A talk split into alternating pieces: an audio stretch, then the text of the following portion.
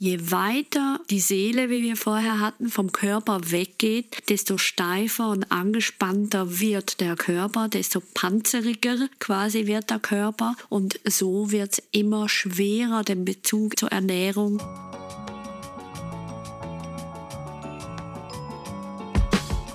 Ihr Lieben, ich bin Sandra Stella Triebel und das ist der Holistic Health Podcast. Ein ganzheitlicher Blick auf den Menschen und seine Gesundheit ist nötiger denn je. Holistic Health ist einer der großen Megatrends unserer Zeit und doch uralt. Also schlauen wir uns auf gemeinsam mit meinen Gästen, die unterschiedlicher nicht sein könnten. Und genau das ist auch gut so. Der Blick auf die Gesundheit endet eben nicht beim Menschen, sondern zieht einen größeren Kontext mit ein. Dabei sagen wir nicht, was richtig oder falsch ist. Dieser Podcast möge euch inspirieren und euch ein Begleiter sein auf einem Weg zu einem gesunden Umgang mit sich selbst und seiner Umwelt, was immer es für euch bedeutet. Und wie sagte Sigmund Freud so treffend, in dem Augenblick, in dem ein Mensch den Sinn und den Wert des Lebens bezweifelt, ist er krank. Heute habe ich zu Gast Dania Schiftan. Sie ist selbstständige Sexual- und Psychotherapeutin in Zürich, eine Sexologin also, arbeitet seit 2008 in ihrer Praxis hier in der Limmatstadt und auf ihrer Webseite steht so treffend, Sex ist weder dramatisch noch kompliziert, Sex ist das Natürlichste der Welt. Willkommen bei uns im Podcast, Dania.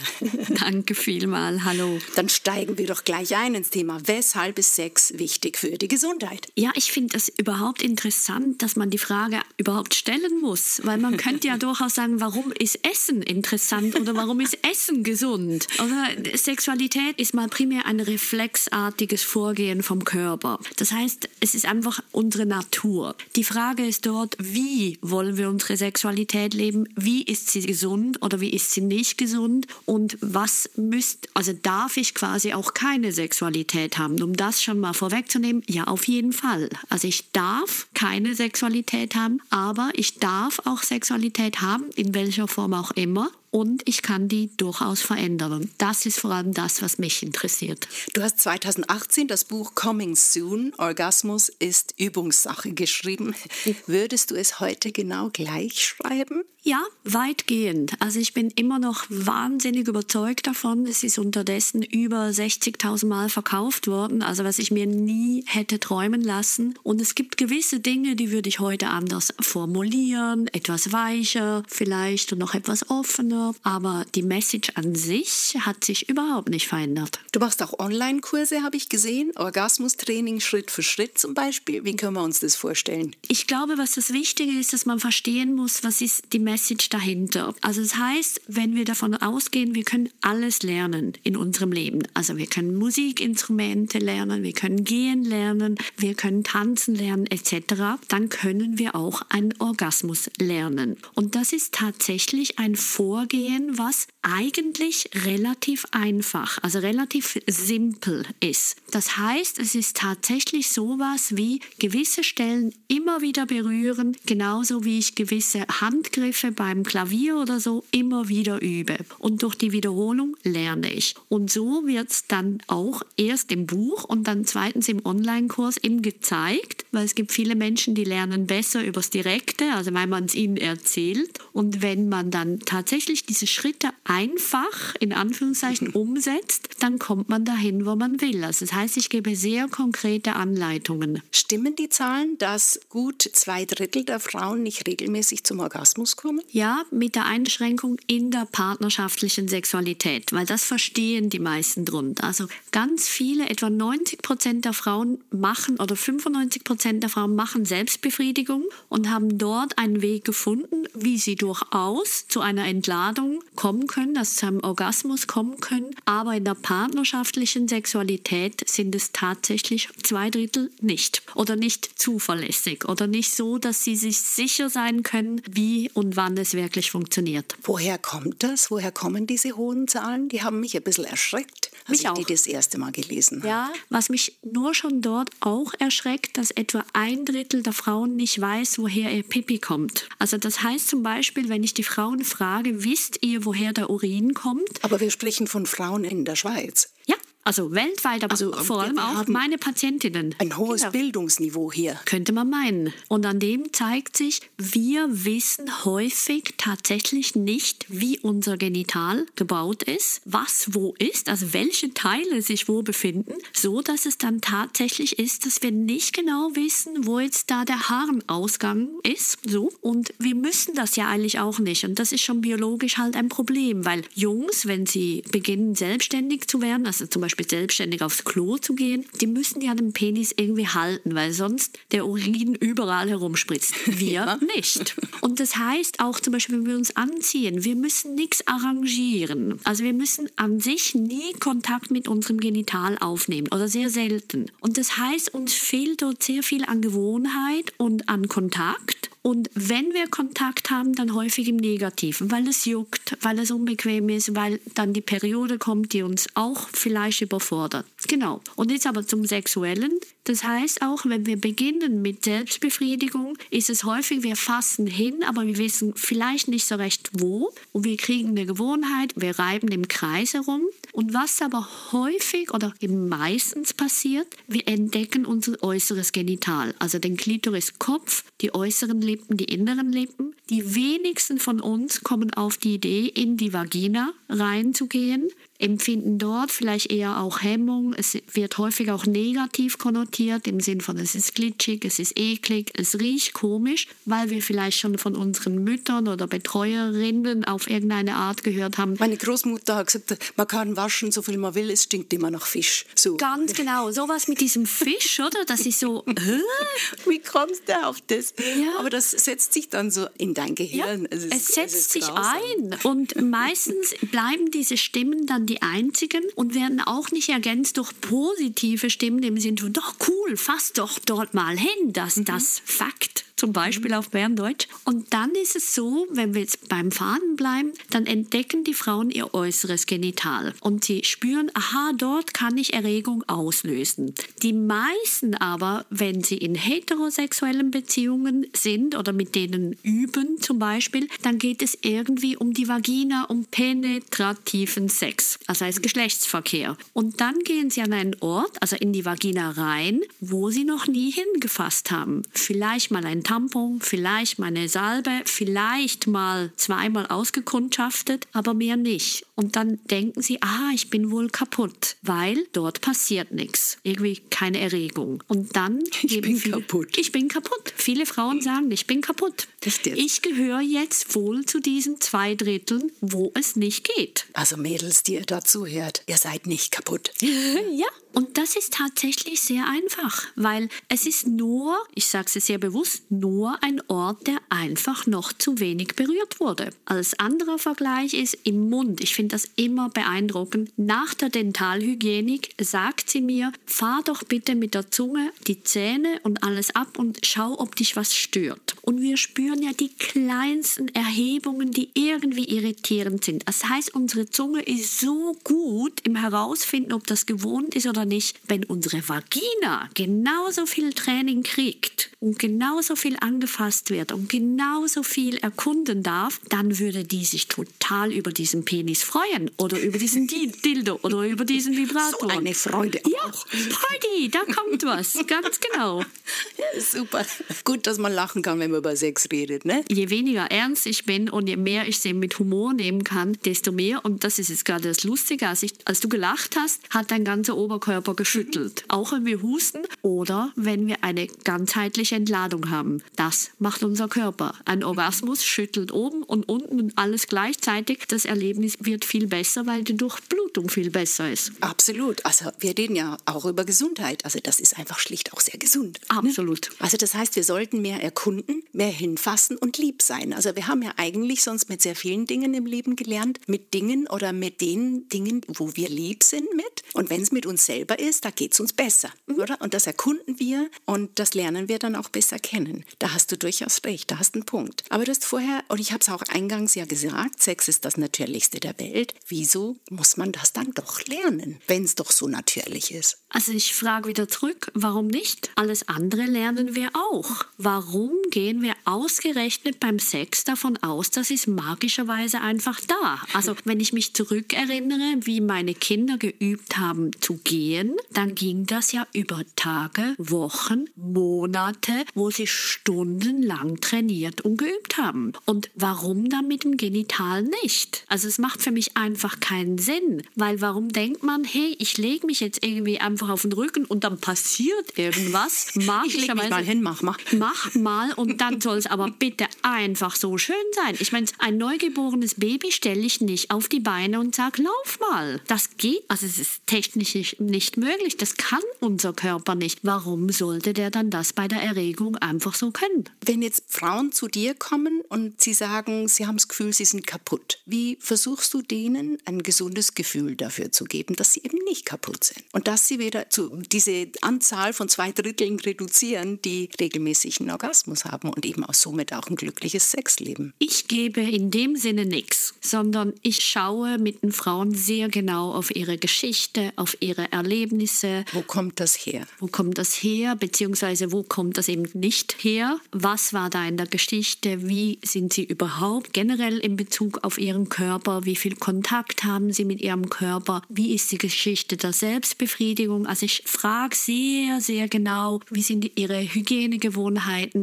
wie ihre Periodengewohnheiten etc. Und je länger, je mehr kommen sie auch selber auf die Idee, aha, ich kenne das da unten gar nicht gut. Häufig beginnt es nämlich schon bei diesem namenlosen Dings da unten, wo man schon merkt, aha, das ist eine Region, die nicht so bekannt ist. Und über diese schrittweise Entdeckung ist dann auch so die Erkenntnis da, aha, vielleicht könnte ich das ja erkunden. Ah, vielleicht wird es mich ja interessieren, das kennenzulernen, weil dann verstehen die Frauen, yes, ich habe es selbst in der Hand. Und alles, wo man merkt, hey, ich bin kompetent, nicht es, sondern ich.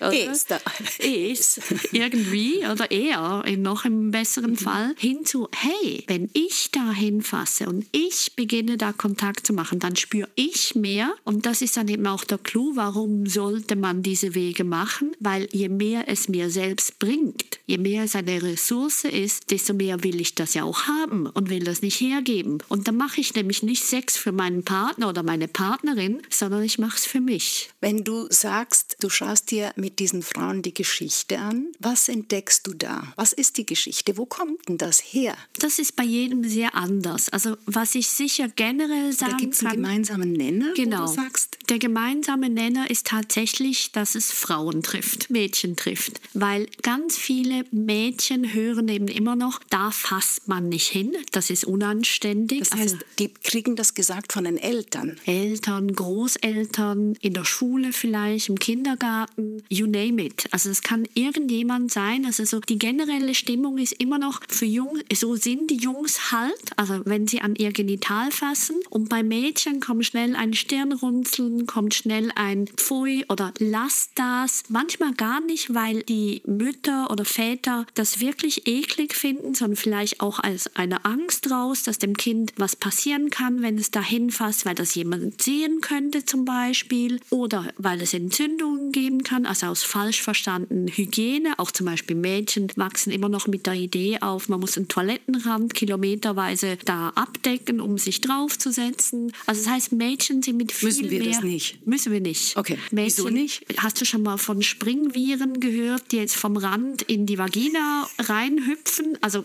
ich jetzt nicht so häufig, oder? Springviren. Ja, oder Springbakterien oder was auch immer. Also ja, vielleicht ist am Oberschenkel dann was, was vielleicht ein bisschen eklig ist, aber es ist nicht gefährlich im Normalfall. Oder warum denn auch? Und es wird so gekoppelt mit dem Genital. Es ist gefährlich für das Genital. Und so, also das ist so ein bisschen eine Frage, Mädchen werden mit viel mehr Achtung, vorsichtig, heikel, eklig, beängstigend, auch nicht so wissen, was ist denn da alles. Wir können uns auch nicht angucken. Die meisten von uns werden nicht aufgefordert, da mal hinzugucken. Das heißt, auch alles, was wir nicht kennen, ist uns tendenziell fremd und beängstigend. Und im Gegensatz dazu haben halt Jungs viel mehr unterstützende Stimmen im Sinn von, ja, eben Jungs sind halt so, die machen das halt so. Also viel mehr so diese Begleitung. Das heißt, das ist eines. Das andere sind natürlich viele Schutzgedanken. Also Mädchen werden viel früher aufgeklärt im Sinn von Achtung, da darf niemand hinfassen, aber potenziell das passiert. Achtung, gefährlich, was durchaus manchmal seine Berechtigung hat. Absolut. Es ist auch wichtig, seinen eigenen Körper Grenzen zu setzen. Ich will nicht, dass da jemand anfasst, aber es ist häufig eben einseitig. Es wird vor allem gesagt, mach das nicht und wird wenig beigebracht und so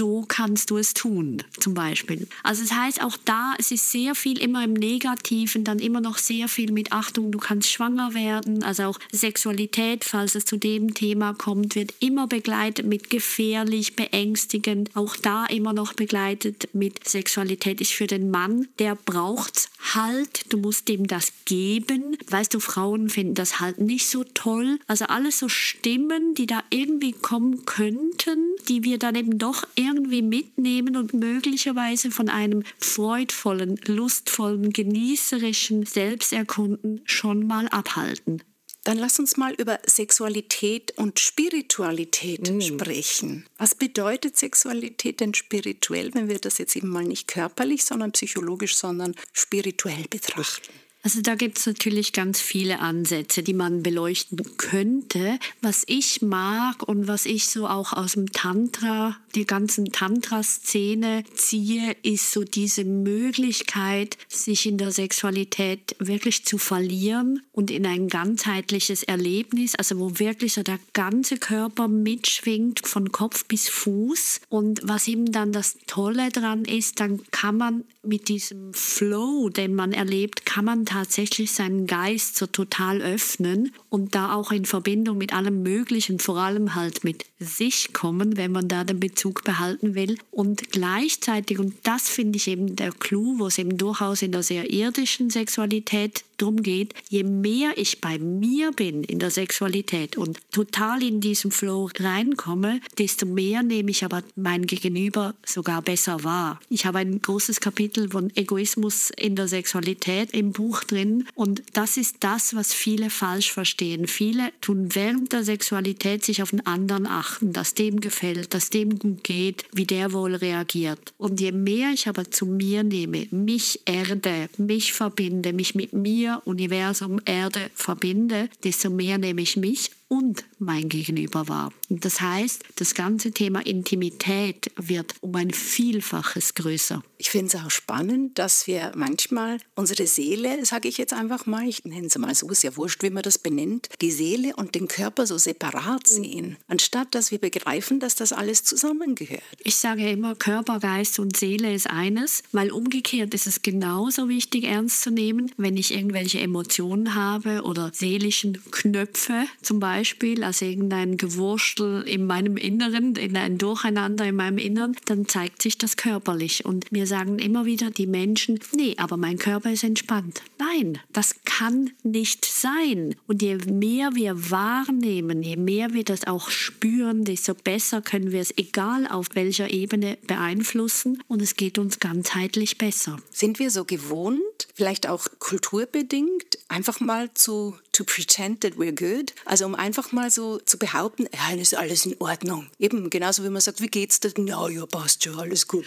gut. Oder? Es ist immer alles gut, es ist immer irgendwie alles perfekt. Sind wir da auch in diesem Punkt psychische, aber auch sexuelle Gesundheit einfach gewohnt zu sagen, nein, nein, passt schon. Mhm. Bezüglich Sexualität wird sowieso nicht darüber gesprochen. Wenn, dann wird darüber geblufft und wird irgendwie darüber behauptet. Aber so das wirklich ernsthafte Gespräch findet leider eben gar nicht statt oder meist meist nicht statt, weil sobald es um diese Art Körperlichkeit, aber auch um die Seele, ich bin ja auch Psychotherapeutin, also sobald es um die Seele, um Gefühle, um Emotionen, um all das geht, das ist immer noch schlecht. Das ist eine Schande, das ist irgendwas zum Schämen. Also sobald wir was greifbar körperliches haben, wie Kopfschmerzen oder ein Beinbruch, können mittlerweile die Leute sagen, ja, da kann man drüber reden. Aber sobald es feinstofflicher wird, ist irgendwie eine Wertung drin, die ich echt heftig finde, weil das ist, wenn wir wieder von der Einheit ausgehen, das ist einfach eine Belastung für uns und es macht Sinn, diese Dinge wirklich anzugucken. Ja, vor allem wird halt, das ist das, was ich, es ist natürlich anekdotisch, was ich da erzähle, aber ich beobachte nur im Umfeld auch sehr deutlich, dass es dann schnell mal heißt, ja, das wird schon wieder. Na,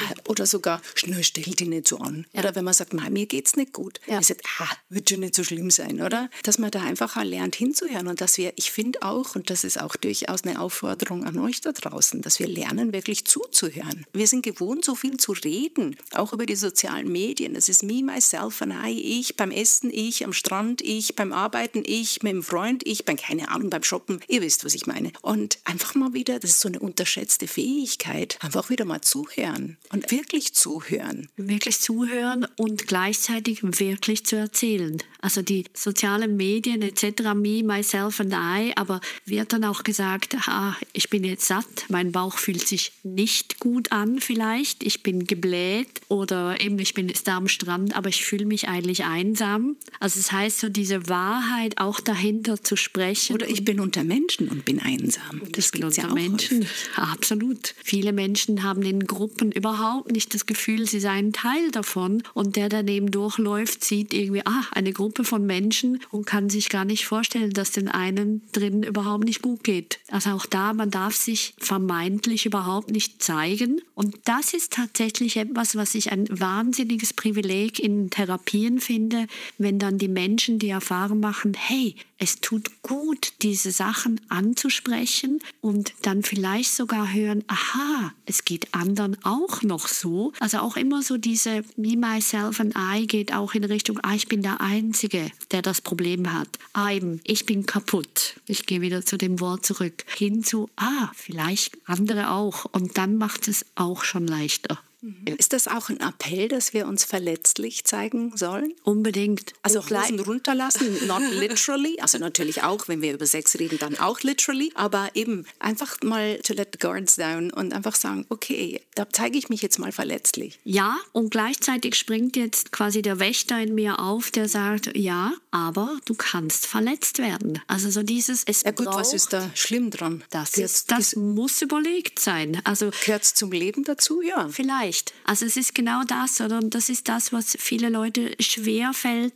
weil sie dort irgendwie den Mut oder überhaupt die Erfahrung nicht haben, sich zu zeigen und wahnsinnig stark Angst haben, verletzt zu werden. Und gleichzeitig haben sie aber auch Recht, diese Angst zu haben, weil es gibt viele Leute, die gehen sehr unsorgfältig mit einem um mhm. und die nützen das auch aus. Also darum, ich würde nicht nur sagen, hey, easy, kommt gut, weil das wäre gemein. Viele machen schlechte Erfahrungen damit. Und gleichzeitig würde ich aber durchaus dir recht geben im Sinn von, hey, wenn du es probierst, kannst du sogar gute Erfahrungen machen. Also wir sind häufig so geprägt, wir gehen sowieso von schlechten Erfahrungen aus und die wiederholen sich oder wir denken, dass so self-fulfilling prophecies oder im Sinne von, ja, es wird ja eh immer nur schlechter und schlechter hinzu, aber Achtung, es könnte auch gut kommen. Und diese Idee, ah, es könnte auch gut kommen, braucht Mut und da sind wir aber durchaus bei, finde ich, einem wichtigen Lebensthema. Ich muss mutig sein, ich darf Dinge riskieren, die dürfen auch schief gehen, aber die dürfen auch gut kommt, auch in der Sexualität. Ich tue mir natürlich leicht, weil ich seit Kind das Herz auf der Zunge trage und auch nie Scheu hatte, weder über Sexualität zu sprechen noch über andere Themen. Schön. Deswegen bin ich da wahrscheinlich auch da, wo ich heute bin und immer noch Fragen stellen darf, beruflicher Natur und natürlich auch privater Natur. Aber da hat man natürlich immer ein bisschen leicht reden, wenn man sich selber sehr gut öffnen kann. Aber ich habe zum Beispiel mal während der Pandemie einen Post gemacht, einfach, dass ich müde bin, dass ich merke, wow, das hat mir zugesetzt. Und ich habe unfassbar viele WhatsApp-Messages bekommen, sogar von Kunden, von uns, von Kundinnen, die gesagt haben, kann ich irgendwas für dich tun? Boah, ich habe das gelesen und ich fand das so schön, weil du machst mir den Eindruck, als wäre alles super bei dir und als wärst du stark. Und dich mal so verletzlich zu sehen und zu spüren in diesem Post war so gut. Es war so wohltuend, weil eben ich bin nicht allein. Nee, dir geht's auch so. Und dann sage ich, natürlich geht es mir so. Weißt du, ich heule in der Nacht, weil irgendwas nicht geht, weil es mit Herausforderungen des Lebens manchmal einfach nicht klarkommst. Ja? Mhm. Und es gibt so vieles, was bei mir im Leben auch nicht stimmt. Ja? Aber ich habe einfach mal das Gefühl gehabt, na, das mache ich. Ich habe gar nicht so strategisch überlegt. Ich habe es einfach gemacht. Ja, und, und das, das, ist Mut. Das Lustige, ich überlege mir gewisse Sachen gar nicht. Das, das hilft dann manchmal auch, wenn man mit einer gewissen Naivität da auch an Dinge geht. Und eben, ich fand es lustig, weil ein paar, so, so über drei Ecken hieß es dann, ja, die ist ja schon wieder so esoterisch unterwegs. Und wo ich dann denke, hm, wenn du das denkst, wer bin ich, dir zu sagen, was du zu denken hast? Du darfst das denken, du darfst das schlecht über mich denken. Es gibt so diesen Satz, der sagt, wenn jemand, wenn ich schlecht hinter deinem Rücken über dich rede, dann sagt das mehr über mich aus wie über dich. Aber diese Stärke zu haben, das auszuhalten, die braucht es eben auch. Also ich bin gerade unglaublich beeindruckt von deiner Geschichte, weil und gleichzeitig zeigt, wie einzigartig das, das ist, also wie wenig Menschen sich wirklich trauen, auf diese Art zu zeigen und wie wichtig das es wäre. Diesen Sommer, ich hatte eine ganz, ganz üble Grippe mit hohem Fieber und nachher habe ich so Hot Flashes gekriegt. Oh, ich ja. bin in der Menopause, ich bin 50 oder ist ja kein Spoiler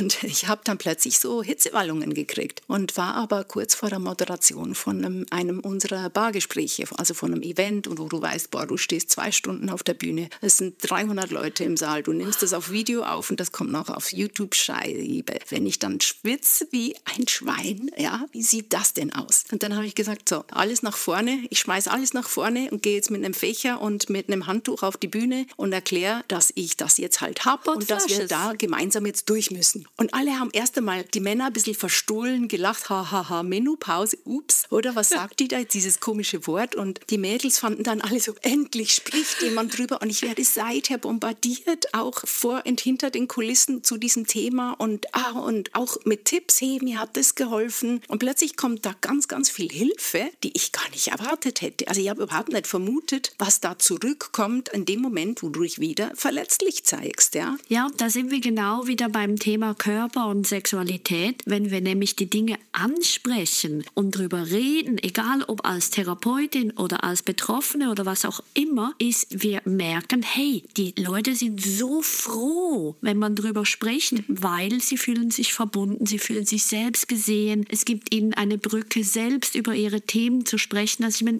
das, was du erzählst von der Bühne, das ist ja eine geniale Handlung, weil so sollte es doch immer sein, dass man dann eben die Brüste auspackt, dass das Kind stillt, dass man dann auf der Bühne merkt, oh je, Tampon ist voll, mal in die Runde rufen kann, kann sagen, hat mal jemand einen Tampon und dann kann man halt kurz von der Bühne runter, Tamponwechsel, was auch immer, weil es sind Körper und die Idee, dass diese Körper immer in High Performance ohne irgendwelche Ecken und Kanten funktionieren müssen, ist nicht menschlich. Wir funktionieren immer und genau da kommen wir, ist das Schöne, eigentlich kommen wir wieder zurück auch zu Gesundheit und auch zu einem gesunden Sexleben, wo wir eben auch mal schöpfen können und uns zu Hause fühlen können in unserem Körper, weil sonst haben wir kein glückliches Sexualleben. Wenn wir natürlich ständig das Gefühl haben, auch im Job, wir müssen funktionieren und wir dürfen nie ein Schild out of order und heute nicht im Betrieb.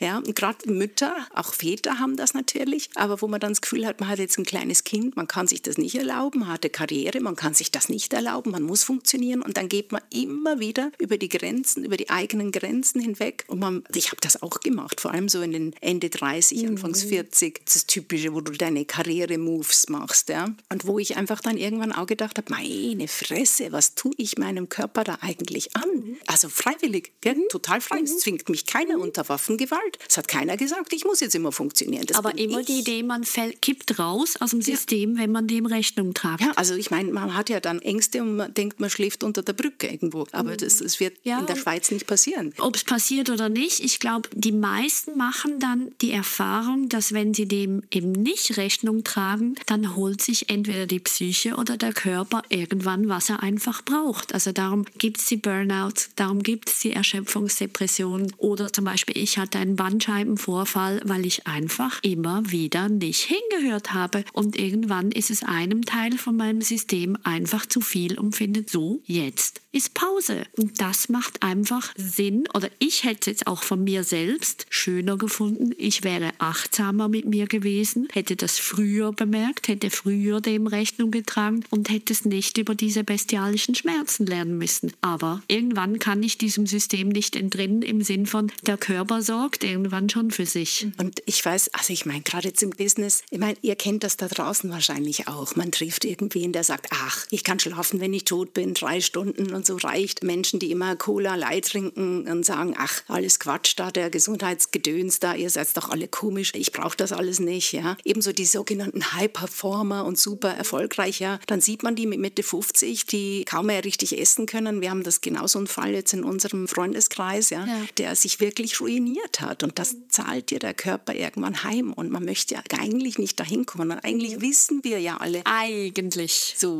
gewisse Dinge sind nicht so toll. Und eigentlich sollte man das jetzt nicht auf regelmäßiger Basis tun, uns immer über die eigenen Grenzen zu jagen. Und trotzdem tun wir es. Also wir sind, glaube ich, selber mit uns in Sachen Prävention ganz schlecht. Weil wir es nicht lernen. Also das ist halt schon auch wieder der Teil, den ich auch in der Sexualtherapie sehe, wie in der Psychotherapie. Wir kriegen da auch keine Unterstützung. Wir lernen das auch nicht. Wir haben kein Fach Achtsamkeit in der Schule oder Lebensführung oder was auch immer. Und dann werden wir so überrollt mit all diesen Anforderungen und lernen es dann häufig eben nur so. Was übrigens dort noch eine witzige Anekdote ist, es gibt so eine Studie, die sagt, Männer gehen bis zu sechs Jahren nicht zum Arzt. Also sie haben ein Symptom, nachher dauert sechs Jahre, bis sie zum Arzt gehen. Frauen sind da viel schneller. Jedoch, sobald es um den Penis geht, also sagen wir eine Erektionsstörung oder sie kommen zu früh, dann stehen sie dann sehr schnell beim Arzt oder bei mir und nehmen das ernst, weil dann ist es sehr bedrohlich. Und einerseits kann man drüber schmunzeln im Sinne von, ja, Männer halt, oder? Da sind wir wieder so bei dem Thema. Oder wir können sagen, hey, das ist ein gut funktionierendes Alarmsystem, weil wenn der Penis schlecht funktioniert, dann stimmt ja auch irgendwo mit dem Rest vom Körper. Also es ist ja nur ein Symptom. Und das ist für viele Männer ein guter Einstieg, um dann bei sich hinzuhören, sich zu spüren, sich besser wahrzunehmen und da zu investieren. Und im Gegensatz zu vielen Männern, nicht alle, nie. Zu diesen Männern sind natürlich viele Frauen, die, die sagen, ach komm, Sexualität ist unwichtig, ich schieb's weg, mach doch nichts. Ja, ja, eben, wenn dann die Kinder oder was auch immer. Und das ist dann häufig so, dass Frauen dort eben dann nicht investieren. Sie investieren in ihr Gesicht, im Sinne von, wenn es Falten gibt, wenn die Haare grau werden, was auch immer, in ihre Figuren, bewerten das komplett über, also machen da vor allem Fassadenverschönerung, aber wenig Innenarbeit und schieben dann so etwas wie die Sexualität auf die Seite und machen dann Leistungssex im Sinn von irgendwelchen Performance-Sex oder keinen mehr. Oder so wie man es von, eben, mein, heute sind gewisse Webseiten ja auch zugänglicher, wie das wahrscheinlich in, in unserer Jugend noch war. Und das macht auch viel, wenn man das Gefühl hat, so ist das dann. Ja, man so hat man zu stöhnen und so hat man, so müssen die Haare liegen. Ja, und so eine Stunde lang. ja, eine Stunde lang.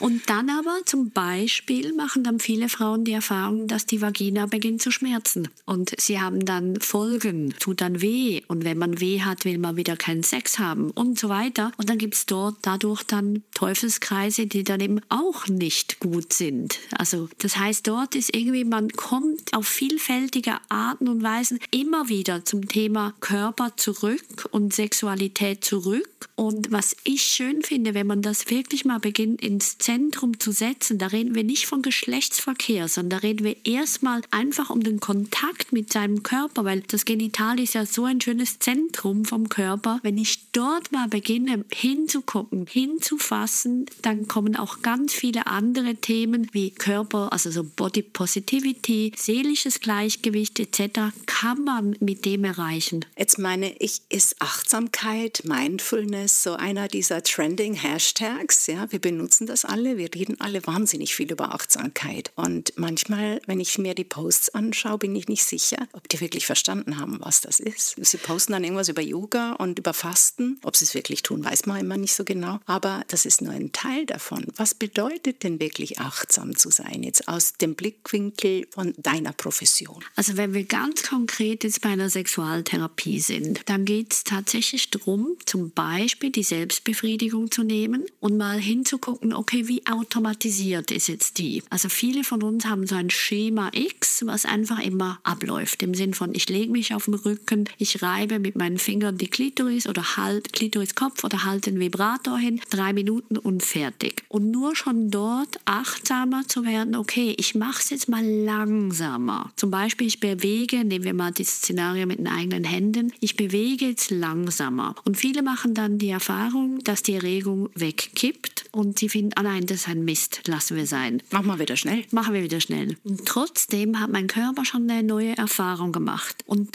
darauf kann man aufbauen, dass man sagt, okay, ich tue immer 30 Sekunden wie gewohnt und dann nur schon mal drei Sekunden langsamer. Und vielleicht, wenn das gelingt, kann man in einem nächsten Schritt sogar drei Sekunden in die andere Richtung stimulieren. Und da ist der Körper irritiert und findet, was soll denn das? Vielleicht über die Zeit gelingt sogar das. Und dann beginne ich vielleicht, während ich mich stimuliere, mit dem Becken zu bewegen. Also ich werde vielleicht beweglicher und atme dadurch auch anders. Und wenn mir das mit der Zeit gelingt, dann sind wir genau in diesem sehr langsamen Aufbau von dieser Achtsamkeit, von dieser Wahrnehmung und nicht einfach so, indem jetzt hock dich drei Minuten in die Ecke oder hock dich zehn Minuten in die Ecke und meditiere und öffne deinen Geist, weil für die meisten von uns ist das einfach eine komplette Überforderung und dann gehen wir auch dort mit einem Leistungsaspekt drüber. Also quasi wir kämmen dann da irgendwas drüber und sagen, okay, Achtsamkeit heißt diese fünf Yoga-Übungen, diese 10 Minuten Meditation, aber ich bin nicht dabei. Und darum, was ich total schätze, ist diese Idee von Microhabits, das, was ich schon gut kann, machen und einfach in ganz kleinen Millimeterschritten zu verändern, weil dann kann auch mein System die Fähigkeit haben, da mit der Zeit immer mehr einzusteigen. Wie bringen wir denn Achtsamkeit in ein sehr geschäftiges, alltägliches Leben, sei es jetzt als Mutter, als Vater oder in einer Doppelbelastung oder einfach als Liebe? Leader, als Leaderin? Wie mache ich das? Weil das klingt ich ja auch immer so einfach. Und dann gibt es diese Apps und dann kann man da irgendwas nutzen. Aber was ist denn wirklich sinnvoll? Jetzt äh, für dich als Psychologin. Ich würde jetzt die gleiche Antwort geben. Es ist eigentlich nicht so schwer, weil ich darf mir eine Veränderung von drei Sekunden mit dazu nehmen. Ich muss nicht immer eine Viertelstunde, eine halbe Stunde, nur schon fünf Minuten ist für die meisten von uns zu viel. Also es das heißt, ich kann wirklich vermeintlich unnützen oder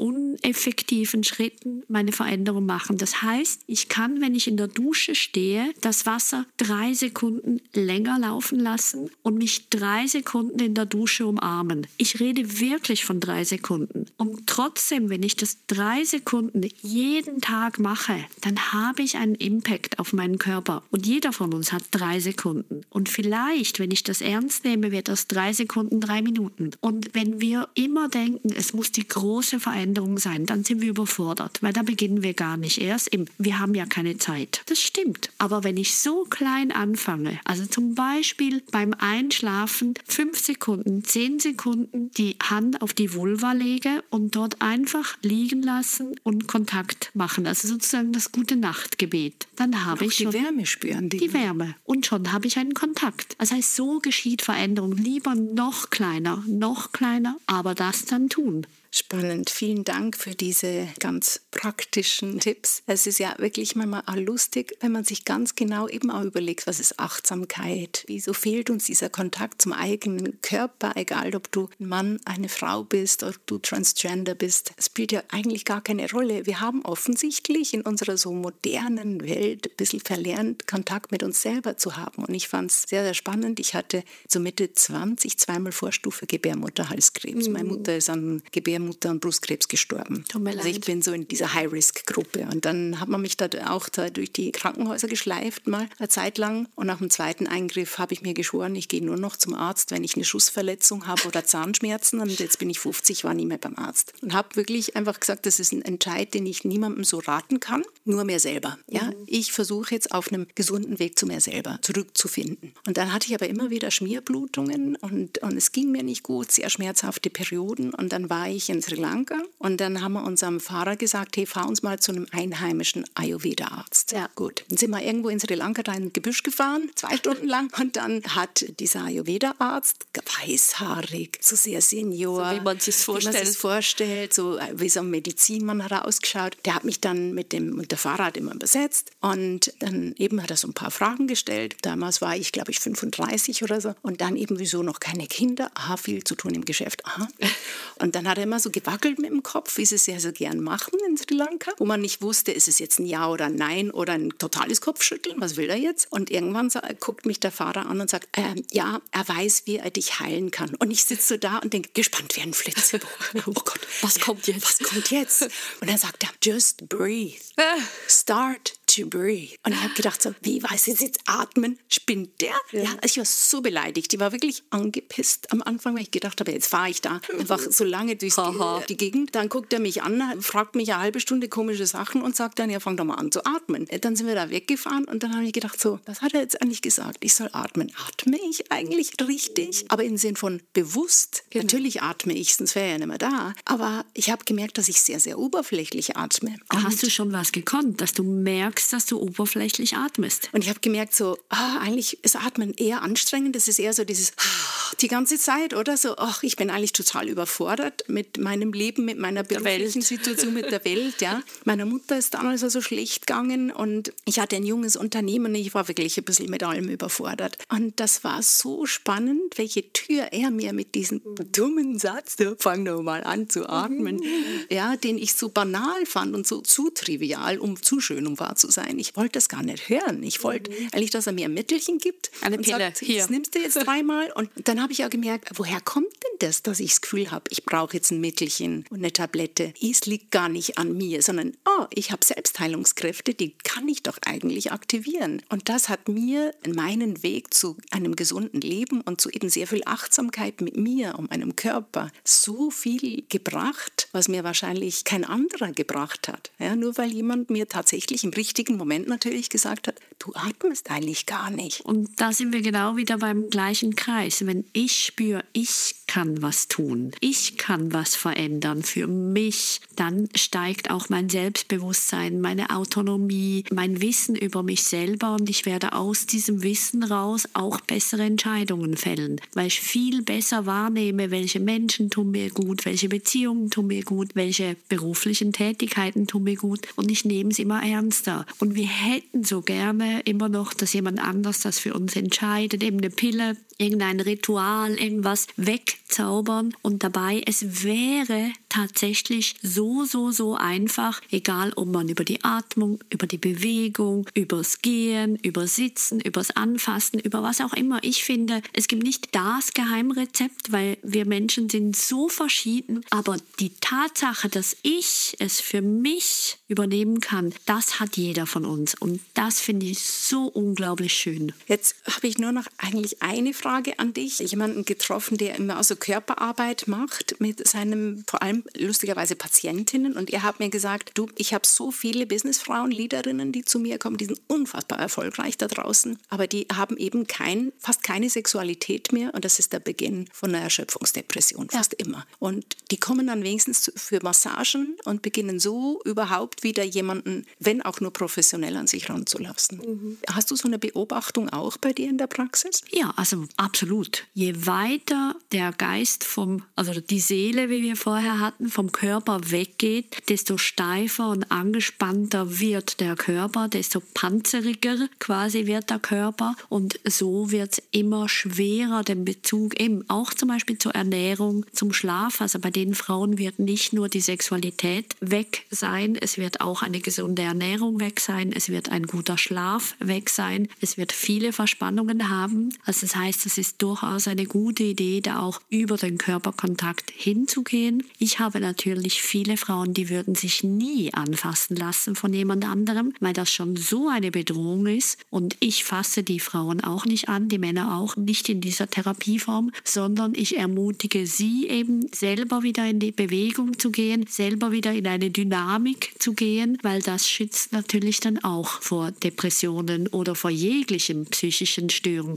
Aber genau das, was du jetzt erzählst, ist wieder ein guter Beweis dafür. Es gibt so viele Wege und es gibt so viele Möglichkeiten und das Witzige finde ich aber, alle wollen ans gleiche Ziel. Man sagt auch, viele Wege führen nach Rom oder so. Also darum, viele Wege führen zum eigenen Körper und ich darf für mich einfach den Mut haben, den Weg zu suchen, der mir passt und der für mich gangbar ist. Deswegen war es so wunderschön, dich in diesem Holistic Health Podcast zu haben. Tausend Dank für das wunderbare Gespräch. Tausend Dank für super spannende Minuten. Verging wie im Fluge.